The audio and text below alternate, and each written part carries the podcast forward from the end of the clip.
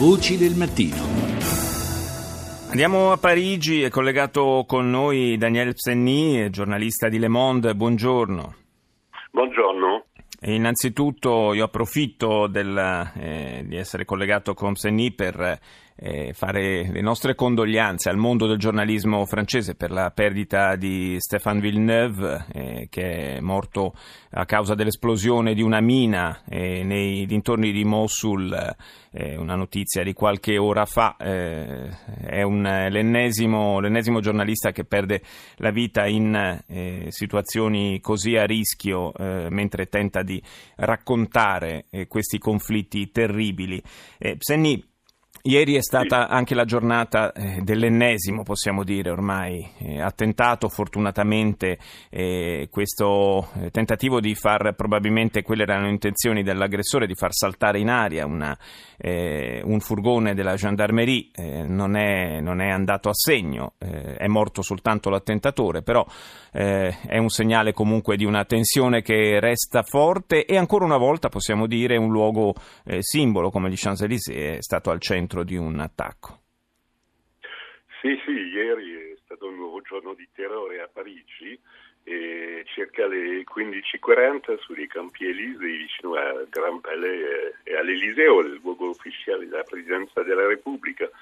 Eh, l'uomo all'orante di un'auto si è schiantato volontariamente contro un furgone della polizia. Eh, a bordo della camionetta c'erano otto agenti che sono tutti lesi l'abitac- l'abitacolo della eh, si è infiammato subito e l'attentatore che si chiama Adam Lofty Jaziri è un francese di 31 e è morto poco minuti dopo. Eh, lui è nato ne, nella periferia di Parigi, eh, e, e era schedato S la sigla utilizzata dalla polizia per i sospetti jihadisti radicalizzati, ma nonostante la schedatura l'uomo era titolare di regolare i porti d'armi da 2012 eh, e que- aveva ottenuto un permesso per tre armi di uso sportivo rinnovato in febbraio quando era già schedato S.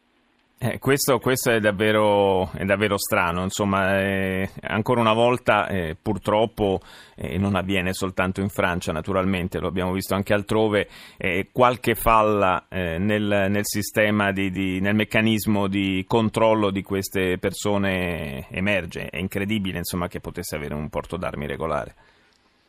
Sì, è un po' incredibile, ma lui quando ha, ha ottenuto questo permesso non era, non era condannato ma comunque eh, è un problema di sicurezza per, per tutti perché adesso eh, hanno trovato ne, nell'auto due bombole a gas, due pistole automatiche delle Kalashnikov, c'era anche due telefonini e un computer che possono parlare adesso ma comunque è un problema per, per la sicurezza in Francia perché, eh, come l'ha spiegato il ministro dell'interno Gérard Collomb, eh, l'alto li, livello di minaccia terroristica in Francia.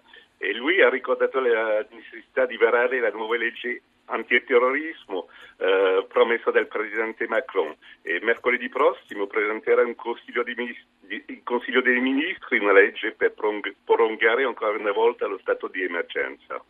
Eh, che comunque è un, è un segnale insomma, abbastanza inquietante per eh, l'Europa il fatto di, che un paese come la Francia sia costretto a mantenere così a lungo lo stato di emergenza, eh, credo che sia un fatto senza precedenti. No? Sì, ma anche si vede che non serve troppo perché tutti gli attentati adesso si fanno malgrado lo stato di emergenza e c'è un problema di, di, segui, di, di seguire questi terroristi che sono uh, schedato S, ma non, sono, non, c'è il personale di polizia certo. per, fare, per seguire tutti. È un po' lo stesso problema con cui si deve confrontare l'apparato di sicurezza nel Regno Unito, cioè sono troppe le persone segnalate e seguirle tutte in maniera sistematica diventa davvero, davvero impossibile. Eh, Psenni, eh, come ha reagito il, la città di Parigi? Abbiamo, in apertura di programma abbiamo parlato di come ha reagito Londra all'ultima serie di attentati e Parigi come ha reagito? Adesso è un, molto calmo, ma comunque eh, nel quartiere del Campi Elysée con tutti i turisti adesso c'è un, un po' di, molto polizia e comunque l'attentato era vicino all'Eliseo e, com, e, e dal, dal commissario, grande commissariato di polizia de, dell'ottesimo arrondissement. E comunque si, si deve aspettare perché uh, adesso ci sono attentati uh, quasi ogni settimana. Si, ci ricordiamo che il 20 aprile un uomo aveva aperto il fuoco contro la polizia proprio, proprio sui Campi Elisi, uccidendo un accento. E il, il 6 di giugno uh, un altro scatenato, ha scatenato, la, ha scatenato la, la, il panico davanti a Notre Dame. Certo. Eh, e, eh, a Parigi c'è un, un, effetto di terrore, ma, ma, si vive tranquillamente come il terrorismo anche, anche in tutte le città d'Europa. È, è peccato, ma comunque si, si, deve vivere. Certo, certo, non bisogna piegarsi a, a, questa logica, a questa strategia. Grazie a Daniele Pseni, giornalista di Le Monde, grazie di essere stato in collegamento con noi da Parigi.